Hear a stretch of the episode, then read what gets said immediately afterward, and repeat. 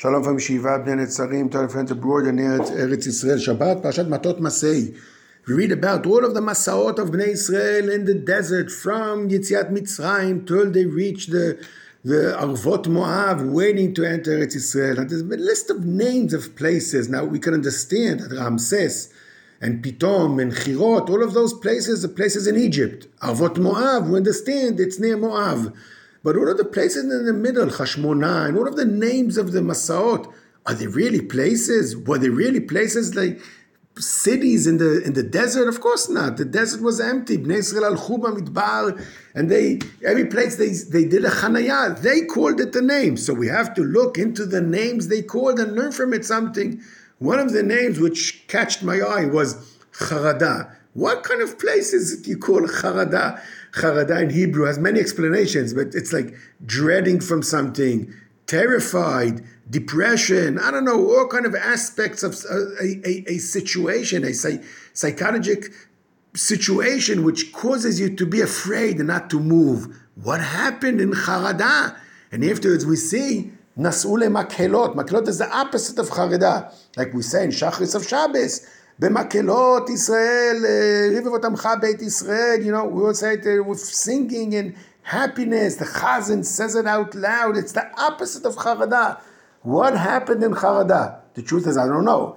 But the three aspects I found speaking about Charada. The first one is very simple.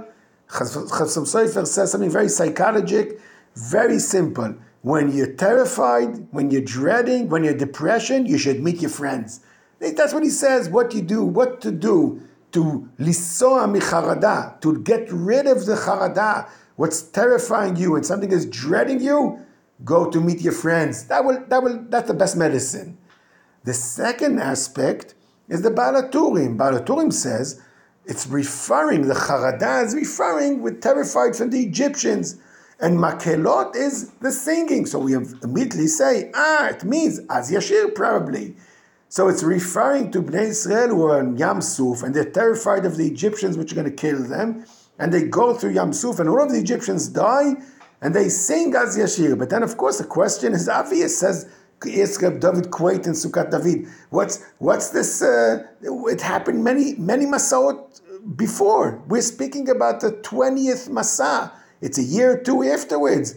They already finished, they already sent us Yashir. What is what? They started to be afraid again of the Egyptians. That happened already beforehand. Says Reb David Kviat, something very also psychologic, which you could say a post post traumatic experience.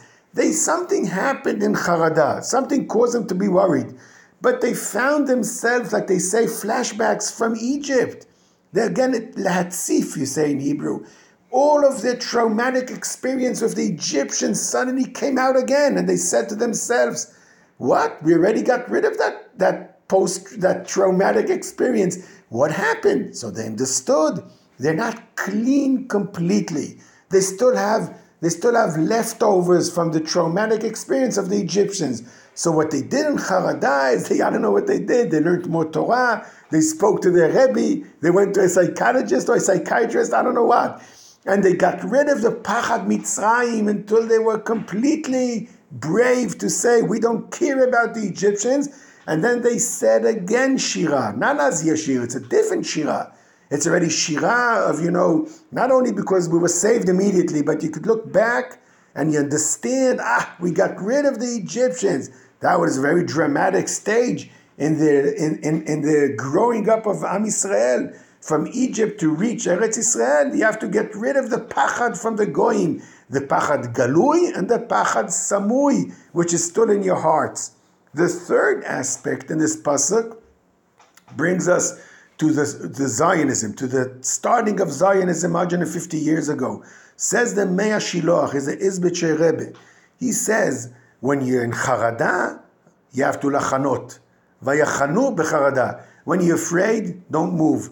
It means it's not the time. And he's referring to the Gullus. He says, when you're in Galus, a thousand years, two thousand years, two thousand years, and you're afraid from the goyim, you're afraid from from leaving all of the Europe and, and, and who knows what, and South South Africa and whatever, all of the diaspora of the Am Israel.